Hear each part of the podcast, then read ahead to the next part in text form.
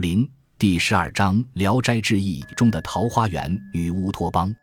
一个读者如果可以一气通读，不是片片段段、道听途说，或者阅读选挑整部《聊斋志异》，会发现，在中国古典文学名著中，它是唯一不给人悲壮、苍凉、唏嘘落泪和令人为物是汉缺失落的易主之杰作。它没有《三国演义》那样读后使人深感国破山河碎的悲凉和壮怀，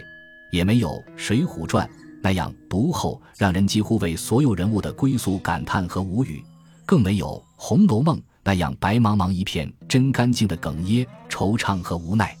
当然，也不会有《西游记》中当师徒四人千辛万苦把经卷从西域取回后，一场飓风将所有的经典吹进河水里。使你想要和他们师徒一样扑进河里打捞的冲动和遗憾，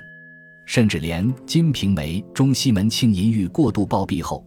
一切人物与故事都树倒猢狲散的了结终止，既然至到底如此的应验，失落都没有。读完《聊斋志异》的最后一篇小说《人妖》，一个男扮女装的人借此玷污女性，而最终夜睡了另一个男人被捉被阉后，却因其阉割。又刚巧逃过同党被惩罚缉拿之命运，这个弄巧成拙又圆拙而巧的故事，作为整部《聊斋志异》的收尾篇，刚好引人一笑，得以使读者的情感情绪在一笑中，如同长途跋涉了百里千里后疲劳到来时，有人把奶茶、糖水和凳子端放到了你面前，一切都是恰到好处的，一切都是当止就止。当收就收的，没有遗憾，也无失落，不见悲怆，也无需唏嘘。整部《聊斋志异》给读者带来的感受就是到处都有驿站和接待的想象之旅行，是一次既有时可有饮的听书之行程。当这一遥远的行程结束后，满脑子都是可回味的美人谷和桃花源，一片清寂，却又满园春色。内心虚空，却又觉得难得如此，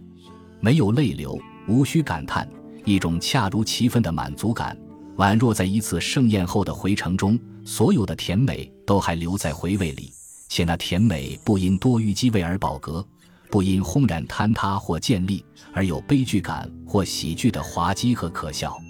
从《聊斋志异》的整体上说，一部巨著四百九十一篇小说，四百九十六个故事。写尽了书生命运的绝望，而不给人以绝望感；写尽了社会的黑暗，而又不让人愤懑、憎恨和冲动；写尽了狐仙妖异女子的艳丽、俏骚，又不让人觉得胭脂和轻佻；写尽了无尽的怪异、荒诞，而又不让人觉得失真、猎奇和为了传奇而传奇。乃至于在整部的小说中，几乎所有的村庄都是荒凉的，荒凉的村头又都布满了坟墓和棺材。而在那坟墓、棺材、贫穷、战争和灾难所填满的平民百姓的苦难里，又永远充满着命运的侥幸和意外。在中国自古至今的小说里，再也没有一部作品如《聊斋志异》一样，写死亡如写一日三餐和春种秋收般，而月之却又不让人觉得死亡的恐惧和惊悚。《聊斋志异》给阅读带来的情感和平衡。如同天秤两端的码子完全相等一样，悲与喜，盈与缺，满足与失落，悲怆与欢快，幽暗与光亮，所有情感的两端都得到了照顾与均衡。为什么会这样？因为小说中铺排散落的美，刚好填平了故事中的丑恶、失落的坑陷和遗憾，使所有脏乱的地方都有绿草和鲜花，所有荒蒿的茎叶里。都必有遗落的钻石和珠宝，蒲松龄让美，审美中的美，不多不少的饱和在阅读情感的中线上，宛若我儿时家乡四季的春夏秋冬，都不多不少均为三个月。